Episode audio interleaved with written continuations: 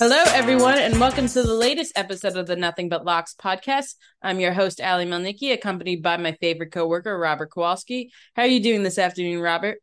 Amy, doing great. I've got to say this right now. If you think you know how your franchise is performing, you're wrong. Yeah, I mean, one hundred percent. Not, it's not that way just yet. Uh, you know, as Allie, as we talked a little bit earlier in the week about you know, some teams that I still want to keep the jury out and have a discussion about them. Uh, the more I look at it and the more I look at how the point spreads have swung pretty violently on some of these matchups, you know, Allie, uh, yeah, let's, let's break right into these. Yeah. And which better one to start with than the Niners and the Broncos? When I was looking at which matchups to highlight for this week, this one really popped out at me. Sunday Night Football, we got the return of Jimmy G. He's had a week of practice with the full with the first team. He got reps with them. We have the Broncos, who many consider are struggling. They lost to the Seahawks. They nearly lost to the Texans, two of the worst teams in the league. It appears Russell Wilson still isn't quite yet settled into his new team. Nathaniel Hackett, as a, as a first-year head coach, just makes some mind-boggling decisions that, for me, sometimes I even wonder how he got the job. But, Robert, let's take a look at this uh, matchup. So what are we looking at odds-wise? Right, yeah, so we opened up the Denver Broncos late Sunday night as a two-point favorite. Uh, that didn't take too long until uh, we uh, saw the sun rise on Monday morning. A game went to pick, and here we are. It's a favorite flip. Uh, the Niners are now minus one and a half point the favorite, and your total set to forty-five. So this is a case where when I saw the odds yesterday – because I wait usually to my pick 'em pools and see what our odds close on. And so I saw the Niners were were favored by one and a half, I believe, in my pick 'em pool. All my gut wanted, not my gut, all my heart wanted me to take the Niners because I am a big Jimmy G fan. I do think the Niners did him dirty. I would love Jimmy G to go out there Sunday night, national television, and just prove to the world while he's the starting quarterback. But then, I don't know, Robert, this spread just, there was something in my stomach that was like, I got to back the Broncos. I just feel like so many people, so many in the public are fading the Broncos. They saw them lose to Seattle. They saw them nearly lose to the Texans. But I feel like this is the week that's going to come together for them. I feel like finally Russell Wilson may settle in. And I know the Niners, they have a stringent defense. It's going to be a tough, a tough outing, but it is a mile high. I like the Broncos on this one. How about you? That's a fair point. I mean, I, I think that we're, We're definitely looking at a, a Niners defense. They probably could be top five in the N F L. If Jimmy Ward returns from a hamstring injury, even better. Yeah, sure, they did play Seattle, you know, and it's really, you know, not much to speak of there. And then they end up playing Chicago. Of course, it was pouring rain in week one. So I I think it's, you know, take a look and see, you know, how this gets to be an improved offense that they're going to have to play in Denver. I think that, I mean, look, Denver's also had a real problem with penalties for some reason, and I'm not right. quite sure how and, and why they're doing this. I mean, it's is it noisy? Is it, you know, because the delay of game penalties, you know, two of them were on field goal attempts. You know, one of them was on the opponent's six, six false start penalties. So that's really weird. It's just me telling me, is this offense just not ready? Right. After two weeks? Yeah, uh, I, I gotta think my lean right now is just based on you know where they are and, and how prepped they are. I would lean towards the San Francisco 49ers, Allie. Yeah, this is one of the toughest ones I have, and I'm still going back and forth with it, but there's something about it. It's kind of one of the reasons why last week at the last minute I changed my pick from the Cleveland Browns to the New York Jets. There was just something nugging me at that game that just felt too good to be true. I was just like, everyone's on the Browns because they beat the Panthers. The Jets got blown out by the Ravens. Just there's something not right about this line. And I'm glad I changed my pick at the last second. This is another line where I just feel like everyone's riding high on the Niners. They did just beat the Seahawks, who also beat the Broncos. And they didn't just beat them. They pretty much destroyed them besides a blocked field goal. But again, is Seattle's offense, is it Denver's potential on offense? And you still got Russell Wilson. You still have Courtland Sutton, and I believe Jerry Jeudy, if he's if he's playing. I know he's questionable right now. You still have a potent run game with Javonte Williams and Melvin Gordon, who didn't perform well last week.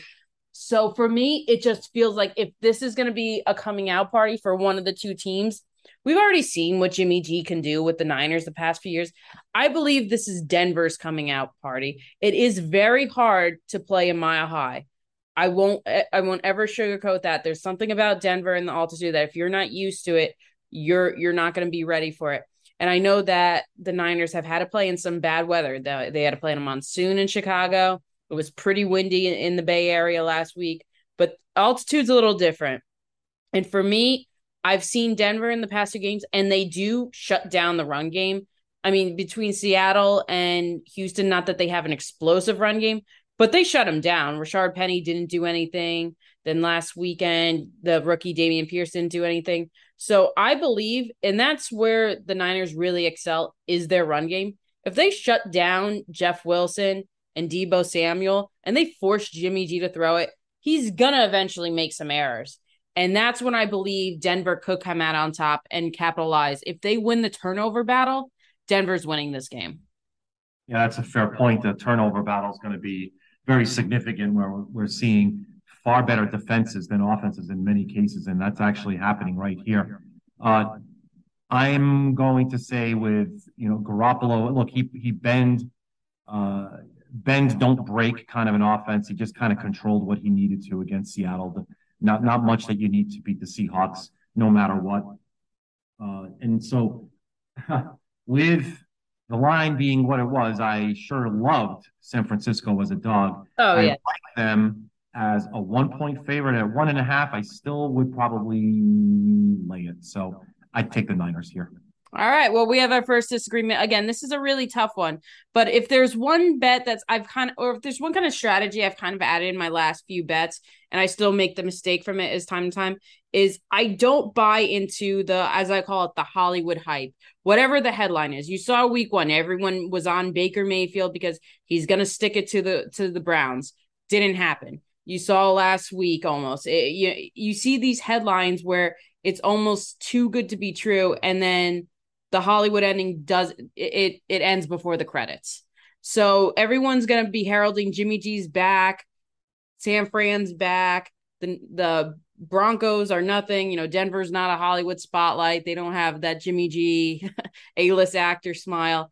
I just, I feel like this is Denver's game. And you know, the more I talk about it, the more confident I feel. So it will be a fun game to watch. I think this is my favorite, the game I'm most excited about this weekend, even over the, the Packers and the Bucks, which we'll get to later. But our first disagreement of the day, Robert. It's a good sign. I, I like that. I, I like, uh, you know, a, a little bit of abrasiveness, uh, you know, from our selections. Uh, gives uh, our listener a little bit more of a diverse pool to jump into. For sure. So let's go to another one that I, I wanted to highlight before we got into Packers Bucks, and that's the Rams and the Cardinals, because these are two division rivals. The Rams have just owned Kyler Murray since Kyler Murray came in the league. I believe the Rams are one and six against him since Kyler came in the league in the regular season, and they totally destroyed him in the wild card game last season. So what are we looking at, Robert? You know, we have the Cardinals coming off of a, a miraculous comeback against the Raiders that has still everyone in Las Vegas just standing at the stadium with their mouths open, not believing how they managed to come back. And then we have the Rams, who actually almost rewrote twenty-eight to three history for the Falcons and nearly blew that lead. So what are we looking at for the odds in this game? This one is just uh, everyone is selling the Rams here. The line is free falling from our opener late Sunday night. We had the Rams as a five-point favorite, um, moved very quickly to four. So instant, instant purchasing on Arizona. And then uh, here we are today with the Rams as a three and a half point favorite. The total's forty-nine. So this is a game where I love the Rams in this, and I'm glad the value we get. And the value for me, I feel like based on how the public's reacting, is a knee-jerk to reaction to the Rams almost blowing a game against the Falcons and the Cardinals having an improbable comeback against the Raiders. To me, the Rams, like I said, they own Arizona. Arizona's really not good of a team. I'm not going to give, you know, I'll give credit where credit's due that they did come back against the Raiders. But this team is still a shit show. Kyler Murray is still all over the place. DeAndre Hopkins is not back. You don't know what they're going to get out of their offense. I don't think they have any really reliable receivers. Same thing with Marquise Brown. He's a good receiver. He's not your number one guy. Zach Ertz, he has his flashes of the fountain of youth. Then he goes back to being an old tight end. So for me, I love the Rams in this situation. I know they struggled against the Bills in week one. I think we, I think through three quarters against the Falcon, uh, Falcons last week, we saw who the Rams really are that we're going to get this season. This, this shutdown defense, Matt Stafford and Cooper Kupp were just electrifying. I think that what we saw was an anomaly against the Falcons. They just kind of let the game get away from them. So I'm all over the Rams on this one. How about you, Robert? It's yeah, we're, we're we'll agree here. There we go. Uh, I, I don't know, you know, I guess it doesn't really matter if it's Akers or Henderson there. That's one thing. If you drafted a uh, a running back on the Rams, uh, rest in peace, because you're not you're not going to get any kind of consistent effort with carries on that point. But that being said, I don't think that Arizona's they're, they're, they have such a bad pass defense, and it's real. Their secondary is just really getting lit up by – you know, subpar quarterbacks, Allie, and, and I think that the Rams are going to be uh, – they'll, they'll definitely win this game. Uh, the three and a half doesn't really push me off of the spread either. Um, I, I don't – you know, I, I figured it probably would come with Arizona money, home team, late afternoon game. Uh, and, and, you know, obviously, you know, reaction, of course, to the Falcons being able to come back. So they're thinking that Arizona could keep it close. I, I think the Rams, if the Rams win here, they cover. So we'll agree here with the Rams selection. All right. Yeah, I don't think there's too much to expound on. I think the Rams are going to get back to form. I don't think they're as good as they were last season by far. They they did lose a lot of guys on defense. They lost Andrew Whitworth in the line. That hasn't recovered. Matt Stafford's still throwing a lot of interceptions. But again, I think people are overvaluing Arizona based on a comeback that they had no business winning that game in the first place. And luckily for me, I mean, I'm not complaining because I had Arizona plus five and a half last week, but Rams, they're one of my favorite picks this week. So I'm going to stick with them. And now let's move on to what many believe is the marquee game of the week. And that's the Packers and the Bucks. Obviously you have Aaron Rodgers, you have Tom Brady. I feel like though I've seen the show so many times that I'm not as excited for. Maybe if you're a Packers fan or a Bucks fan, it's a little different, but Robert, what are we looking at here for their odds? This one late Sunday, uh, really late, actually. I wanted to hang on for a little bit until even Monday, but eventually we opened up Tampa as a three-point favorite, and it's been falling ever since, down to two and a half. Then the two, one and a half, two, and here we are now. The uh, Tampa Bay Bucks, a one-point favorite, the total forty-two. And this is a case where I know that the public is kind of falling into the Packers. We just saw them blow out the Chicago Bears on Sunday night. I'm back in the Packers on this one too. I just I don't know what to expect with the Bucks. You have so many injuries on that offense. Mike Evans is suspended now. They're like, Robert, who's Tom Brady throwing to? Because Chris Godwin, he's probably not going to play. You know, he has Cameron Brate, Perryman, Scotty Miller. Th- those are the guys Brady has to throw to against a very good Packers defense. I think what we saw against the Vikings a few weeks ago when they let Justin Jefferson just run all over him, that was the anomaly on the season, how we saw them shut down the Bears, even though the Bears don't have a good offense. That is the defense we're going to see from the Packers. I think the Packers, especially their secondary with Jari Alexander, and they have a great pass rush now that they have the rookie too, Quay Walker to help. Rashad Gary's in there. This, this to me, I I just... I'm all over the Packers on this one. I don't have much else to say. I think the Packers are a better overall team. I think the Bucks are way too injured right now. Even if they weren't injured on offense, I still think they don't have the depth that to combat the the Packers, even though Aaron Rodgers is still looking for that number one guy. What are you looking at, Robert? Yeah, I, I think, you know, if we compare the two and you look at Tampa, I mean, the first two games, their defense has just been lights out. Um, yep. Surrendering under a touchdown a game on defense, you know, through the first two games last year, it was twenty-seven points, you know, so the point of emphasis, I think, is, you know, the more the takeaways that they've added, they already had six of those this year. Uh, okay, yes. Who have they faced, right? I, I totally get it, body of work. And so now, in the next two weeks, they're going to have to face Aaron Rodgers and Patrick Mahomes. Uh, so it, it's it's going to get very, very difficult uh, very quickly, uh, as in this weekend. So, you know, with, with Green Bay, I think the real shining light, I mean, let's just throw out week one because I just don't yeah. think they are ready at all for for the game, and that just that just showed in week number two. Um, but their special teams, Packers special teams, haven't really been awful. Uh, yeah. You know, and, and so add that along with an offense that probably could come in and, you know, start to make some moves. Tampa, like you said, I don't know who they're going to throw to. It's just going to be a running game all day. I, I don't know if that's going to end up working. Uh, so, you know, catching one, Green Bay on the road, probably does make more of a sense than laying one. Yeah, I'm with you on there. Again, I don't want to spend too much time on this. I hate to say it feels so good to be true, and I love betting against Tom Brady. But, you know, what are we looking at, Robert? Are more are there is there more of a lean toward Green Bay over Tampa Bay? What are you what are you getting at Baldini's? Ah, right, exactly. So if we just take a look at the ticket breakdown right now, uh, it's uh, pretty much eighty, yeah, seventy. Let's call it seventy-five percent. Of all tickets written are on Tampa Bay right now. Uh, oh. Bit, yeah, a little bit more money on the over. Interesting. And then if you go to the money line, we're getting more money on the money line. So clearly they're saying Packers, if they're going to win, just take them on the money line. They don't want to mess around with the points. It's basically how it's breaking down. So more money and tickets on Green Bay money line, and then uh, more on the spread for Tampa. Interesting. So that makes my pick for the Packers I'm a little more confident about. It sounds like the sharp money is going toward Green Bay. I'm surprised on the over on this one. This is one that I would look to the under because, again, two shutdown defenses. You're dealing with offenses that once were were dynamic, once were, you know, firepowers, and now they're a little bit weakened based on either injury with Tampa Bay and suspension, or with the Packers, they lost Devontae Adams. So I'm a little bit surprised on the over there. I would lead under. What about you for the total, Robert? Yeah, I, I can't disagree with you there. Uh, with no one to throw to, this one just screams run, run, run. And with Tampa's defense being as good as it has been, sure, they're about to be tested by Aaron Rodgers and company. I still do think that it doesn't crack forty. Yeah, and I think we saw a little bit last week in the Bears game.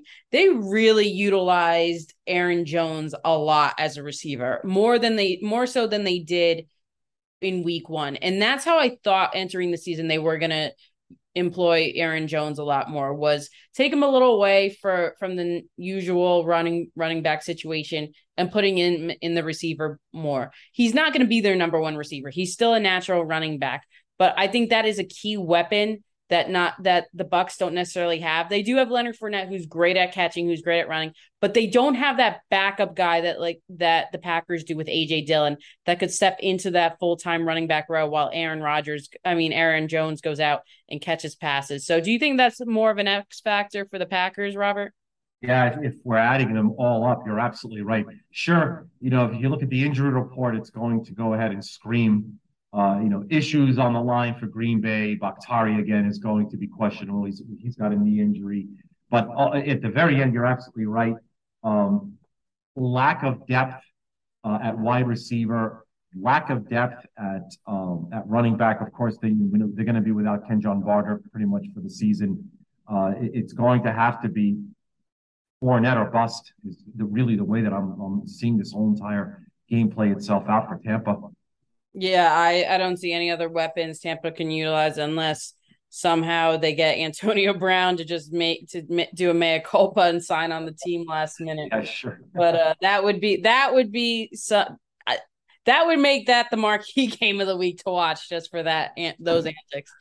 But that isn't going to happen. So we both agree again. Packers, Bucks. We like Packers, the slight underdogs. I would take them with the upset as well. So let's move on to what I think is just going to be one of the best games of the weekend, and that's the Bills and the Dolphins. We saw the Bills.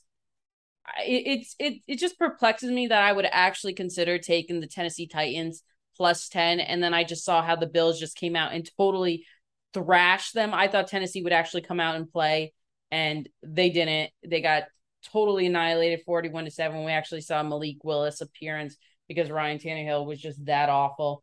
So we have the Bills, who I don't think anyone can argue there's a bet. There's not a better team in the league than the Bills right now. And now they go up against Miami, who we just saw Miami explode for forty-two points against the Baltimore Ravens. Tua Tagovailoa had the game of his life. They have the two dynamic wide receivers now with Tyreek Hill and Jaylen Waddle. This is an interesting one for me, Robert, but I want you to go ahead and give the listeners the lines that we got first. Yeah, this this one uh, clearly for me is this is my game of the week. I, I think there's going to be uh, as much of an interest in this one as as any, not only in terms of uh, those looking to just, you know, purchase tickets on either side, but, uh, you know, for futures as well. So we're going to take a look right now. Sunday, we opened up Buffalo as a five-point favorite. Uh, had some pushback, so it brought Miami back down to four. Then it immediately jumped up to five and a half, and here we are with the number as we speak. Buffalo minus six and a half. Six and a half, and our total is uh, fifty-two and a half. There is a fifty-three already. So this is one where, as much as I would hate to lay that big of a points, I'm going to do it. I think, Robert, Buffalo is that good. And I alluded to it the other day when we were doing the podcast before the Bills even played the Titans. I said they were going to look ahead to Miami. They want to beat Miami. They've been hearing all week how Miami's going to give them a run for their money. They're going to challenge them for the division title. I really think the Bills do go down to Miami and just totally destroy them. I, I think that Miami has yet to play a defense as just shut down as the Bills. The Bills probably have the best defense in the N F L as well. No question about that. We saw what they did to the Rams. We saw what they did to the Titans, which, even though that's not saying much, it's still, it was still a team that was the A F C number one seed last year. So for me, I know it's high. I know it's not the popular opinion, but I love going against the popular opinion. I'm laying the points with the Bills. I think Miami comes back to earth this week. I think Tua struggles against, against the Bills pass rush. Ravens, again, they had totally a decimated defense. They had a lot of injuries. A lot of key players like Kyler Fuller was out. What do you think about this game, Robert? Yeah, Hallie, you're you're absolutely right. I mean, look, hey, first off, uh, congratulations, South Florida. It's a new day for you. Uh, you've, got, you've got a league-leading passing attack, uh, and and it's just the way it is with Hill and Waddle. You know, there, I I I can't see them both pairing up for two thousand plus receiving yards as long as they stay healthy. Uh, but this is not the week that it's going to happen. Um, Buffalo's just winning games and just dominating blowout fashion, Alley, and their their combined point differential, you know, seventy-seven, seventy-two, I'm seeing, to seventeen, the differential of fifty-five, that's that's leading the N F L. Defense is tied for the league lead in turnovers, and Josh Allen just gets better and better. Uh, you know, four consecutive games with at least an eighty-five total Q B R, including the playoffs. And they just keep improving. So uh, until they lose, I am going to be picking Buffalo. So that's, you could put that down right now. It's a template answer for me. template. It, it's and, and if I find them winning, I find them covering as well. So Buffalo covers the six and a half for me. Yeah, that's great strategy. I actually used that strategy when Pat Mahomes, his first year starting full time with the Chiefs. I think I bet the Chiefs to cover until they finally didn't, and then I still right. kept doing it. Right. Uh, th- this is a team that I, I get it. Miami is an upcoming team. They're better than I thought they were, but don't. This is why you have to analyze literally everything you could think of when you're placing a bet. Again, Miami played a Baltimore Ravens defense that was missing very, very many starters. So you can, you know, give st- still give Miami credit where it's due. But there were a lot of factors in that game that Buffalo is not going to just lay down. Buffalo is pretty healthy. They are still missing their top guy in the secondary, White, but he should be back in the next few weeks. And again, the showing they put on in L A, that was basically, Robert, their stamp and to the entire world. We are the team to beat. We just annihilated the defending Super Bowl champs in prime time. On the same turf, they won the Lomb- they got they hoisted the Lombardi Trophy a few months back.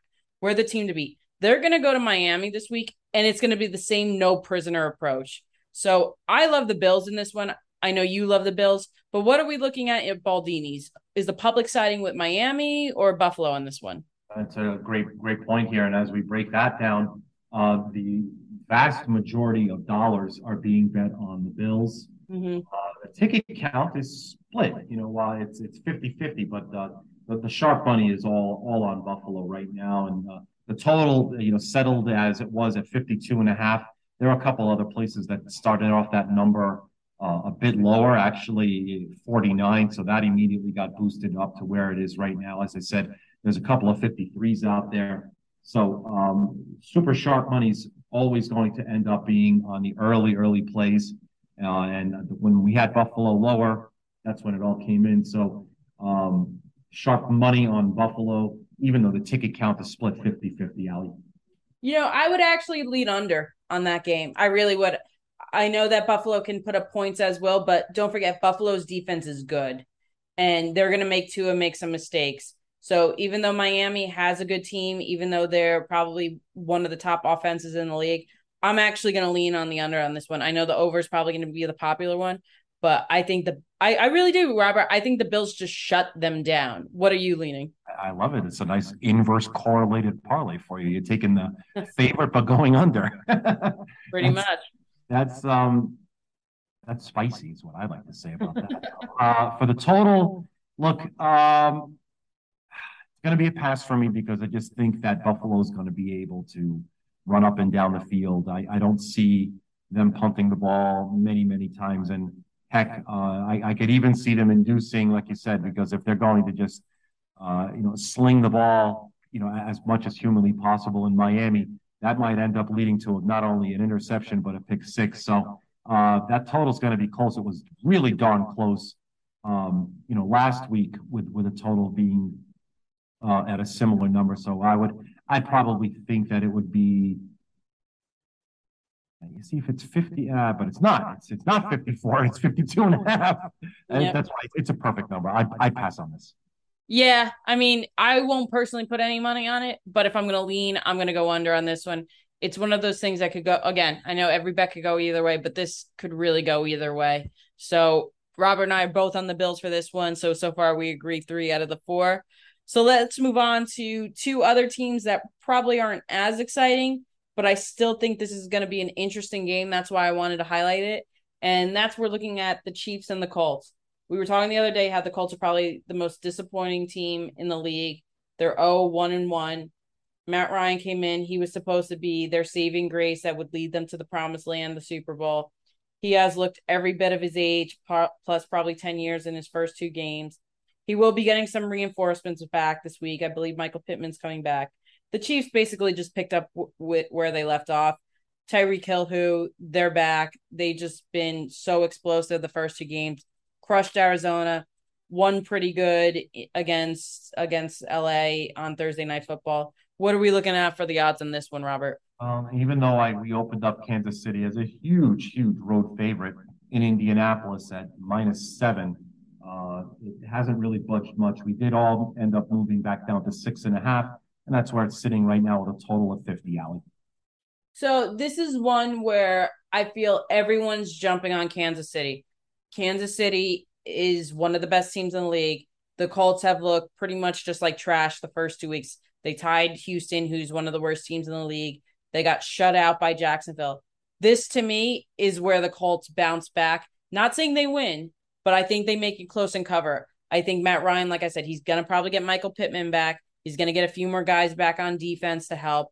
I really think the Colts do make a game out of this. Again, I'm not saying it's going to be an upset. I don't think it's going to be an upset either, but I think the Colts will hang in there. I think they will keep it close at home. I'm going to side with the Colts plus six and a half on this one. How about you, Robert?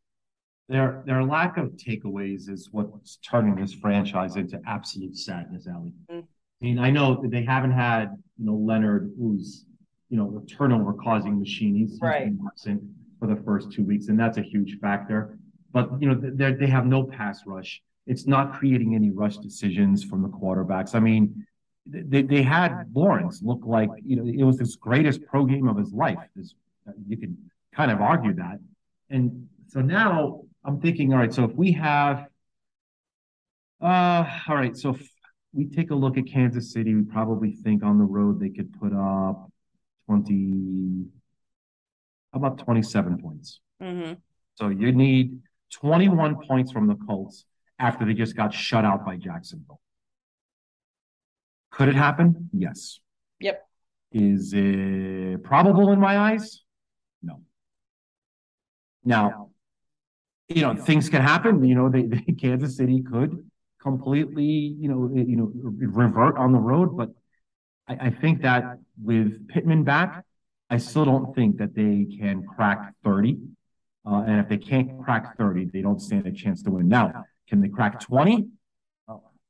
Even that would be an ask for me. So the six and a half, again, this is similar to the last game, Allie, with Buffalo. I think Kansas City, if they win this one, uh, they'll cover the spread in my eyes here. So I would lean towards uh, laying six and a half for the Chiefs. Yeah, this is just one for me. It's just too good to be true. I just feel like the Chiefs, even though they did have extra rest, they haven't played since last Thursday night. So they get the ten days off. They're going to Indianapolis. They're playing in a dome. So there's not going to be any kind of weather factor. I feel that what we're going to see with the Colts this week is a total new game plan. Like I said, Matt Ryan looked old and he really had no one to throw to. So I'm not going to totally just heap nothing but criticism on him. But Jonathan Taylor disappeared that game. I think he only ru- had nine rushes, nine carries or ten carries, something like that. This is a guy that was an M V P candidate and he was just not involved in the game at all last week. I think this week is just going to be give Jonathan Taylor the ball, run first. We're just going to keep running him into the ground. The game's going to get stretched out if they keep it on the ground. And somehow they're going to find a way to stay within that six and a half points. If Taylor can be explosive, and the Chiefs don't have a great run defense. They are a decent defense, but they're not a, they're, they don't have too great of a run defense. I think that if Taylor can get back to his M V P type form and have one of those one hundred fifty yard gains, really just run the clock out, keep the possession arrow within, with the Colts, they'll at least remain within striking distance and a chance to come back. And you might have that last, you know, backdoor go- cover, the last two minutes of the game, they're down by thirteen or something, and they score a touchdown to, to cover the spread. That is what I'm looking for. So I'm going to lean on Taylor coming back, Taylor having a big game against the Chiefs this weekend and covering for that. What do you think about my my, my theory? It's a great take, Allie, and it's going to, you know, run against what we're seeing with the Kansas City Chiefs' run defense. Last year, they were, you know, allowing almost five yards per carry. This year, it's improved. So their run defense is allowing three point nine yards per rushing attempt. Uh, and I guess we could point uh, our fingers at Bolton and Gay, who've been really, really great as full-time linebackers now. Uh, they look faster, uh, I want to say. But, uh, yeah, I mean, you know, Jonathan Taylor is number one in everyone's hearts at running back. Um, that's one thing that I would really love to watch more than anything in this matchup. Not so much the quarterbacks. I want to see if Taylor can manage to uh, burst through holes, you know, picking up seven, eight yards a carry against a Kansas City Chiefs run defense that's gotten better. Yeah, and they are improved. So I, I won't just say that, that they're as bad as they were last season. But don't forget, I think week one they played without a, a James Conner. I think he he forget. Yes. Yeah, he was he wasn't playing for Arizona week one, so that's not really a big showing. I forget who the Cardinals backup was, but it wasn't as nowhere near James Conner's level. And then last weekend playing the Chargers, yeah, they had Austin Ekeler, but the Chargers really aren't just known for running the ball. Like, and they're going to air it out a million times a game. So, and Austin Ekeler, they use him a lot for screens, so I'm not going to use that as a big judge. I think Taylor's going to be their toughest. Well, he is going to be the toughest running back that they have played all year. I don't know if they're ready for him. I think Taylor has a huge game. So all you fantasy owners that were throwing your whatever at the T V last uh, last week, I think start him in every league that you have. I think he's going to be the number one running back this week in fantasy. I really think he's going to have a huge game and he's going to keep Indy in the game. So now that I'm on Jonathan Taylor train, let's move off to the last game. I do want to highlight before we get into our rapid fire round. And of course I am being biased, but it is the Monday night game. So technically it is a marquee game, and that's the Cowboys and the Giants. What are we looking at for the odds, Robert? Yeah, this one's another one that had a violent uh, line swing. We opened up the Giants as a three point favorite. That didn't take long to get bet down to two and a half to two. And now to our current line of New York Giants one and the total thirty-nine and a half, Allie. I love this line. I love the line slide because everyone was reacting to the Cowboys defeating the Bengals, and the Cowboys really had no business winning that game. The Cowboys aren't a good team. The Bengals had a poor showing again. They had a poor showing against the Steelers. They had another poor showing against the Cowboys. I'm not putting so much weight on their defeat of the Bengals. I think we saw Cooper Rush in probably what is going to be his best game the entire time he fill, fills in for Dak. Now that he has to go up against a Giants defense who just does not, Robert, the Giants defense just does not get the credit they deserve. This is a good defense. Wink Martindale, I don't know what he's done, even with second stringers, but he has made the Giants a shutdown defense. And this kind of dates back to last year, even before Martindale was there. They were a good defensive team. And now I believe you're getting Kayvon Thibodeau back this weekend to help with the pass rush. They are going to blitz the heck out of Cooper Rush. And I don't think he's going to know what hits him.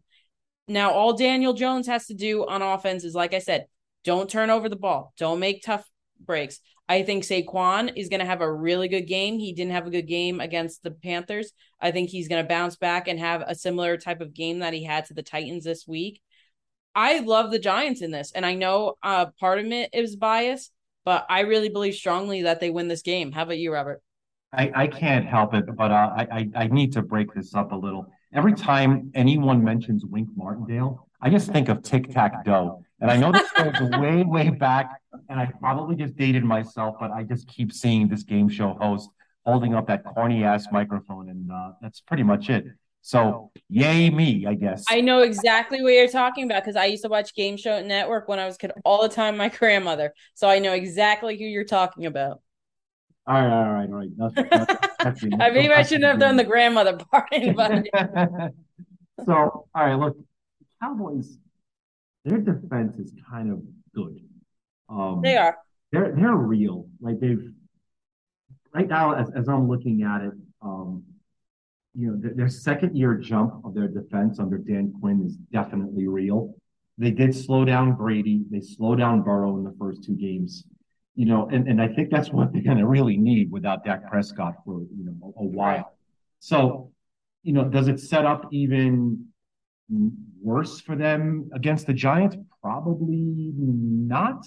I had to look up who Richie James was last week. Uh, I didn't know that he was a seventh round pick years ago, and now he's our leading receiver. Our, I just said that. There's a lead. Uh, but look, I, I don't think that's going to last. I think that they're going to spread the ball out a lot more. I still think Kadarius uh, Toney's going to be playing a bigger role, um, and it's obviously going to, you know, be spread out a lot more. I just think that this this definitely leans towards a, a New York Giants victory.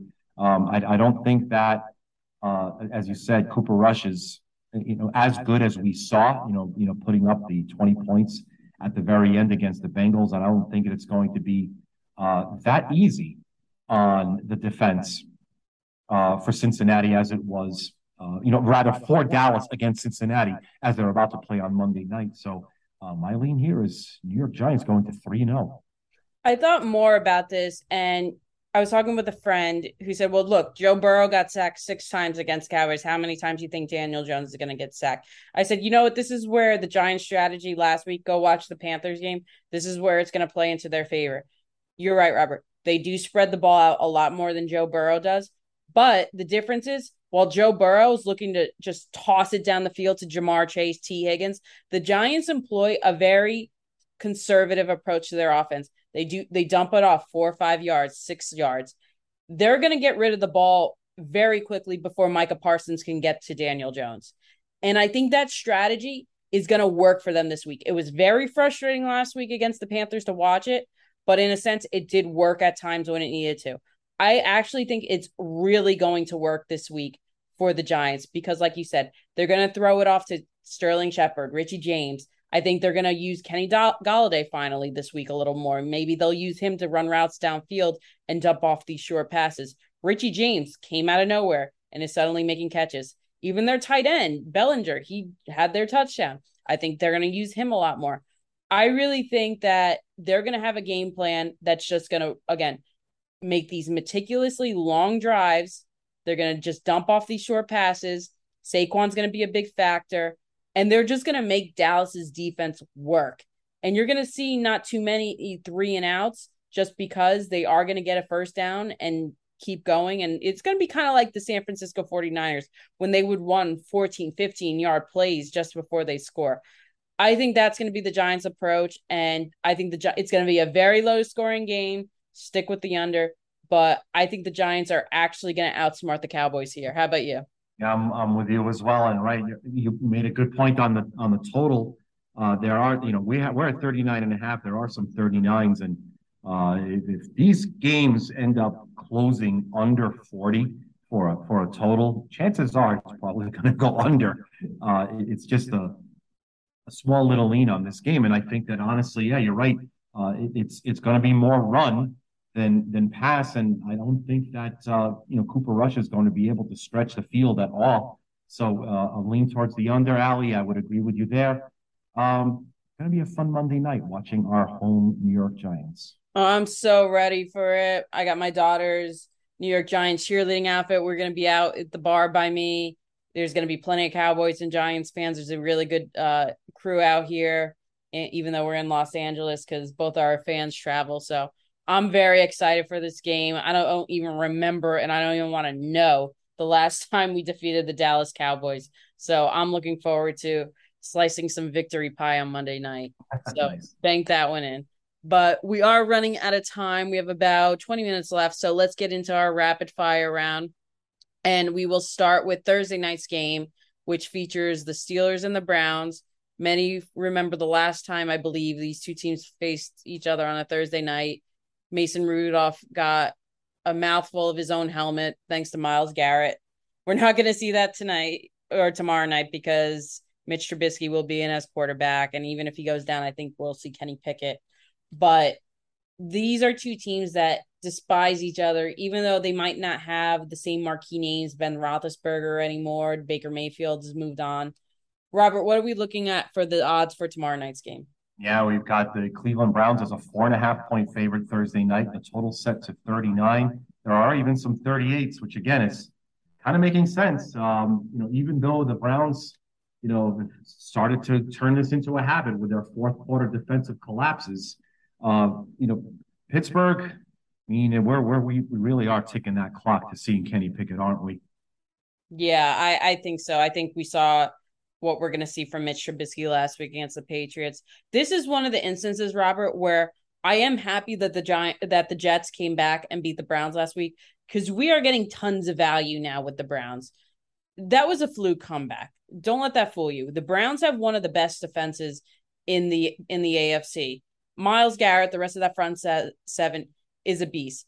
They are going to embarrass Mitch Trubisky on Thursday Night Football. I honestly think Mitch Trubisky is going to get benched tomorrow night at some point in the game. I think that the number's right. I know I had a friend say, man, the Browns are four and a half favorites against a Steelers team. Yeah, they are. They're much better. Don't take the whole Jacoby Brissett quarterback situation into that much consideration. Nick Chubb is going to run all over the Steelers defense. They still don't have T J Watt, so the pass rush isn't as explosive as the, it usually would be if he was at full strength. So I think this one is a, the Browns for me. I'm not going to go as far as to say it's a no-brainer, but I, I, I'm really leaning heavy on the Browns. How about you, Robert? Good point. You know, to be uh, natural to want to go against them after seeing them just epically collapse.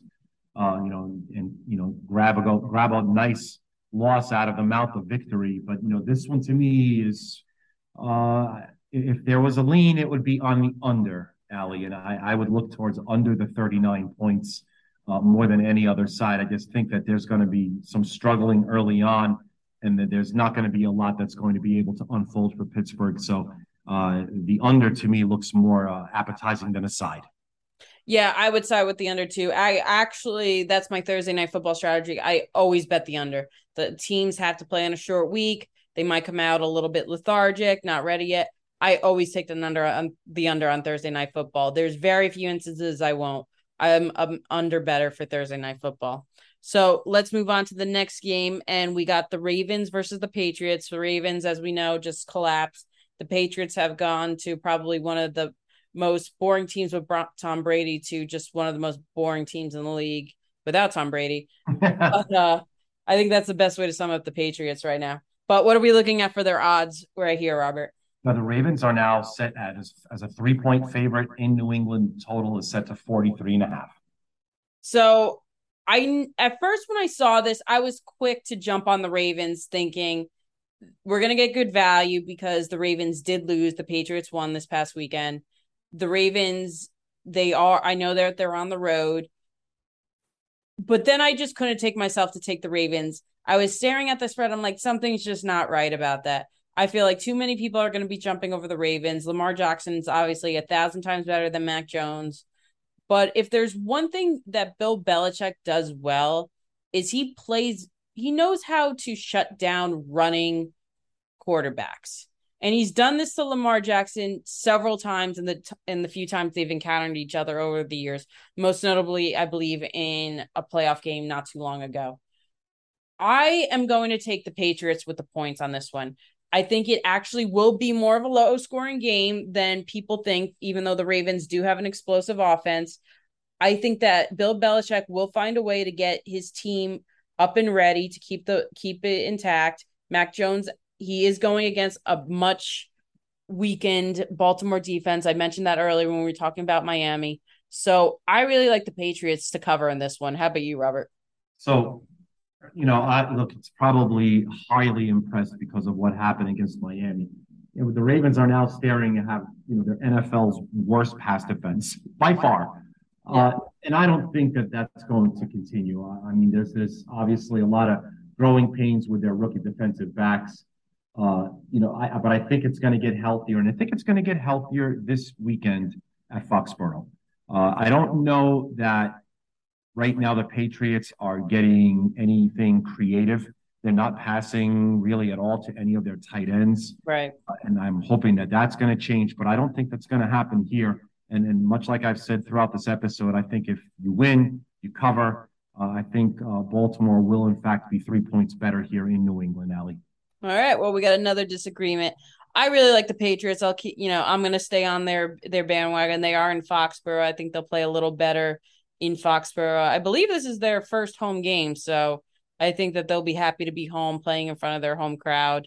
So let's move on to the next one, which I think is just going to be a lot of points on the board, but I'll let you say the lines first, and that's the Lions and the Vikings. What are we looking at for their odds, Robert? The Vikings opened up as a seven-point favorite, and that immediately started to get pegged all the way down to six and a half, and now where we're currently at at six, and the total is fifty-three.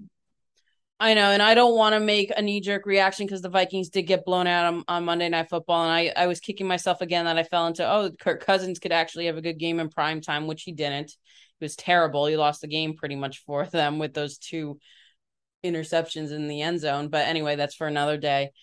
I, I'm gonna, I just, I have to side with the Lions on this one. I've been with on the Lions all season. You heard me in the preseason talk about how I think they're one of the better underrated teams. Their offense, no doubt, is one of the most explosive audi- offenses in the entire league. Defense is another is another question mark, but I do think that the Lions could hang in this game. Vikings still have to play on a short week. The Vikings, I think, will win at home, but they their defense isn't great. They're going to allow a lot of points. We just saw they basically left A J Brown and Deonta Smith, Devontae Smith open the entire night uh, when they played the Eagles the other night. So I don't think their Minnesota's defense is going to improve much from now to then. I'm on the Lions on this one. How about you, Robert? This one's easy, and it's one of my favorite actual selections if I ever did make one. Lions came within just a couple of points of beating Philadelphia on the road. Mm-hmm. What happened last night? Well, not last night, Monday night. Philly just had their way and just completely took apart the Minnesota Vikings. Now you're telling me the Vikings are six points better than the Lions? No, that's wrong. I, I don't think that that's a, a good number. If you can't score thirty-five points against the Lions, you're probably going to lose. Uh, and I don't think the Vikings are going to do that at home. Um, what's happening with Adam Thielen? Why why is why have they completely forgotten about him as their receiver in the first two games? It's another big question mark. Uh, I'll take the plus six here, Allie. All right, we both agree on that one. I wouldn't even be surprised if it's an upset. I really wouldn't. That's how that's how much I like the Lions this week. I think they have tons of confidence. I think the Vikings are back to questioning if Kirk Cousins is the quarterback for them. So I'm all on the Lions. Let's move on to the Raiders and the Titans. Robert, what are we looking at for the odds? The Raiders are now a two-point favorite in Tennessee, and the total is forty-five and a half. So I'm actually going to lean Tennessee right here. I know that I talked Tennessee up on Monday night, and they were just terrible against the Bills. But I do like teams coming off of embarrassing losses. I don't. I think that even even though it was a blowout, Malik Willis came in the game. I think that might light some kind of fire under Ryan Tannehill. He's competing for his job at this point. I know there's going to be calls for Malik Willis if the Titans don't do anything, if they find themselves losing to the Raiders.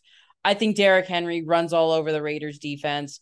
He had a terrible showing in, in Tennessee. He really didn't, or in, in Buffalo, he really didn't do anything against the New York Giants. I think this is Derrick Henry's coming out party. I think the Titans win. What about you? I do think the Titans win as well, Allie. I'm sorry. I can't, I keep thinking, okay, I've got my picks right here. They're written down. I just have no idea who Allie picked, and we're, you know, kind of side by side. Think alike. Tennessee, they've shown some really porous run defense, but again, remember, that's what happens when you face Saquon Barkley in an opening game and they just completely ran wild against them.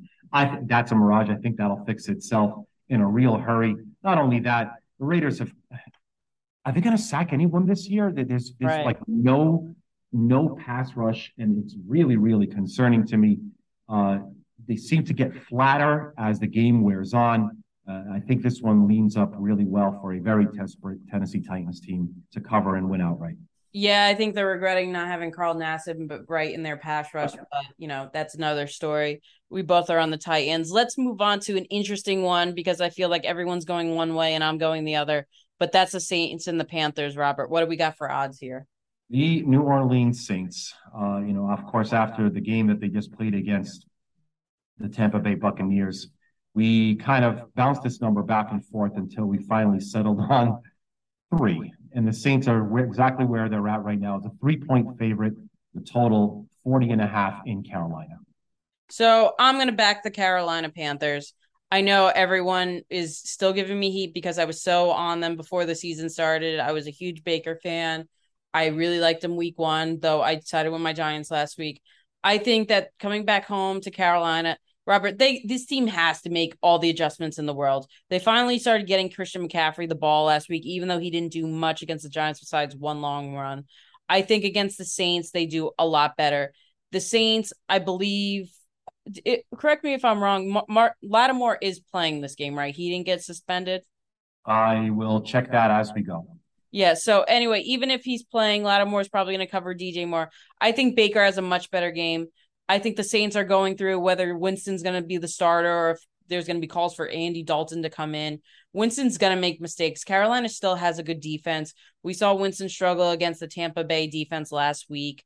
I think that the Saints, the, I think that the Saints, what we saw for the Saints, and I never was high on the Saints to start the year, but I think what we saw in the first three quarters against Atlanta is more or less what we're going to see from the Saints this year. And somehow they just were able to come back against a really bad team. I like the Panthers in this one. I think it's going to be another low-scoring game. I think there's going to be a lot of low-scoring games this week, but I'm going to lean with Carolina on this one. How about you? Yeah, as, as we said, Lattimore, as I checked, is definitely not suspended for okay. this game. He will be playing. My concern with Carolina right now is they're, they're really struggling to convert on third down. And you shouldn't be in that position with a marquee running back. Right. Having Christian McCaffrey. So I don't think it's his fault. It goes back to what we were looking at after week one. Their offensive line is just getting really no time at all to do anything. And, you know, their conversion rate on third down is really, really bad. And so when you have that, you've got a ton of three and outs, and now you're leaving a very good defense, you know, as good as Carolina could put together, you know, out on the field that much longer. Now, how is that going to convert and, and play against New Orleans uh, as a host? Well, I, I would probably think that, you know, with the point spread being this close, could it be a field goal game? Yeah, it could be. The, my my biggest concern for the Saints is, you know, their lack of defensive sacks. Mm-hmm. They've only got one sack through two games, which is, you know, tied for twenty-ninth in the league compared to four at this time last year. Uh, you know, they, they eventually finished eighth last season with forty-six sacks. And this group's kind of largely the same personnel-wise. So while it's concerning, I, I don't think that they're really too worried about it. I'm pretty sure that they're, they're thinking the sacks are going to come. Probably thinking it's going to come this week. Um, catching three at home. Uh, Carolina, if you don't do it here, um, you're not going to do it at all. So I, I take the points here as well. If Carolina doesn't cover this week, I'm not, I'm not betting them the rest of the season. So they better. Them. How about that? There you go. All right, let's move on. Bengals and Jets, Robert. What do we got for odds? Cincinnati, five points better than the New York Jets in the total, forty-five. I'm not going to spend a lot of time on this one. I think the Bengals blow out the Jets. I think the Bengals, they they're hearing it all week how bad they are, how they really weren't a Super Bowl team last year. The Jets, they had their Cinderella story, quote unquote, Super Bowl win and that comeback against against the Browns last week. Joe Flacco's going to go back to his old man years. He had his highlight in his in his pastime, if you want to say. I'm on the Bengals. How about you? Yeah, as, as a five-point favorite, I could be shocked, completely shocked, if they end up losing this game. Uh, it's one of those where I think that this one, actually, I think they could win without covering. Uh, but boy, oh boy, uh, go ahead and take a look at those first half bets. The Bengals just can't score a thing in the first half, and they seem to just get outplayed, like they're not ready in any of these games in the first half. And this goes back to last year. That's a problem. Uh, Jets, yeah, that was a, quite the comeback you had there, guys. Uh, not going to get the win this week, though. All right, let's move on to Eagles, who many are now picking as favorites in the N F C to reach the Super Bowl against the Commanders. Robert, what are we looking at for odds? Numbers climbing, climbing, climbing. We opened this one up as four and a half. Eagles up to five and a half, all the way up to six and a half already. The total set to forty-seven and a half in Washington, Allie. Yeah, I'm going the other way. I'm backing Washington on this one. I, I just think this is a division game. The Commanders, at you know, they're, they're who Washington's always been, as inconsistent as ever. But don't forget, the Eagles are playing on a short week. They are going to go into Washington. It is still a division game. I still think the Eagles win, but the Commanders, I think, will find some way to have a backdoor cover. One thing about Washington is they don't give up. They'll play to the end. I'm going to side with Commanders and the points. How about you? Yeah, very good point. Uh, that's that is quite a number of points at home for a team that's one and one. You know, uh, Curtis Samuel's really, really been effective, and he's yep. you know, been doing so because of Terry McLaurin basically getting doubled most of the time. Super quick underneath.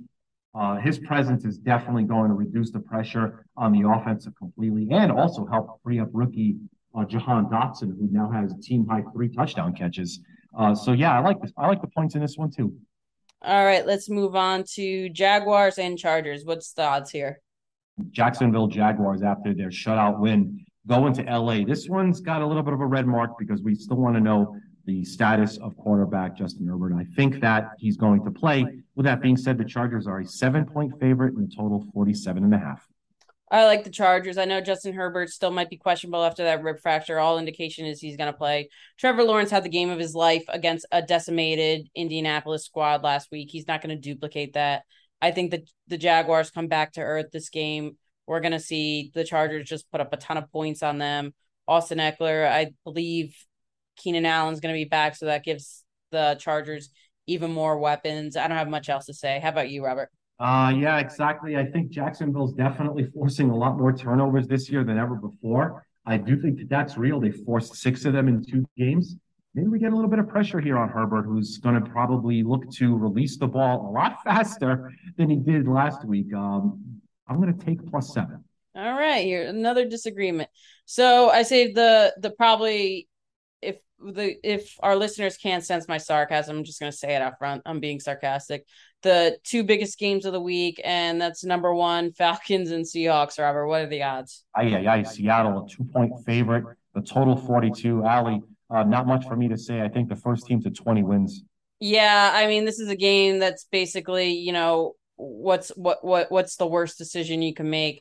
I'm going to side with Atlanta on this one. I feel like they have shown fight in their first two games. They almost upset the Saints. They really grounded out, and they came back to almost beat the Rams in impeccable fashion last week. So I'm going to, I'm going to side with Atlanta on this one. How about you? Yeah, I, I take plus two here as well. I think they win outright. Um, coach, please don't have D J Dallas throw any more balls. That is very true. So then the last one we have to highlight is Texans and Bears. Robert, what are the odds here?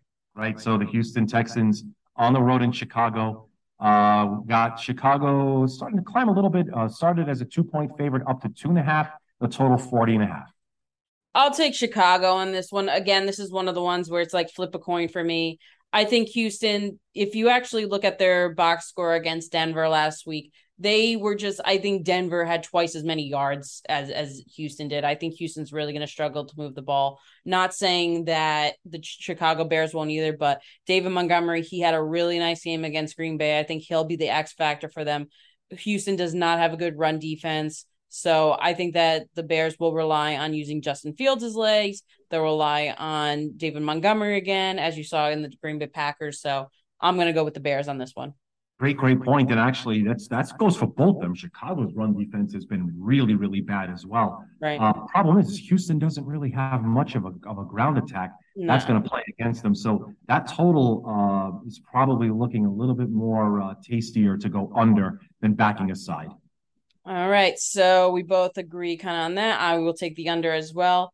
Before we head out, Robert, what do you have for people's best survivor pool picks this week? Oh my God, this is such a difficult week. You're going to probably have to all lean in and take a look at all the great conditions that Justin Herbert's going to be in. It looks like it's going to be Chargers or bust. Yeah, Chargers were one of my top ones. I think I'm going to side with the Chargers this week. I was, since I did get a second chance at double elimination, I took the Rams last week, which I was about to throw something at the wall when they almost blew that game. But I will side with the other L A team this week. I was taking the Chargers.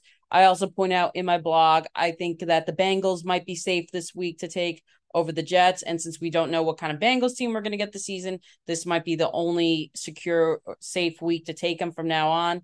I think taking the Eagles over the Commanders, even though I like the Commanders to cover, I think the Eagles do win. That might be another one for you. Even though I like the Patriots to cover, I think the Ravens win. Ravens might be a, a play if you want. So those are my picks right here. And you know what? If you want to take a chance, even though I love the, the Lions a lot, Vikings, they could win at home, but I don't know if you want to be that secure and trust that team. So I'm with Robert. Go with yeah. the Chargers or go with the Bengals. Yeah, Allie, you're absolutely right. I, I think I should give it, at the very least, one of the uh, uh, sneaky, under-the-radar picks. Uh, I would think the Cleveland Browns, who have almost no future value, this might be your best time to take them as well. All right. Well, everyone, we thank you for joining. Hopefully, we gave you some good advice for both your survivor picks, for your bets.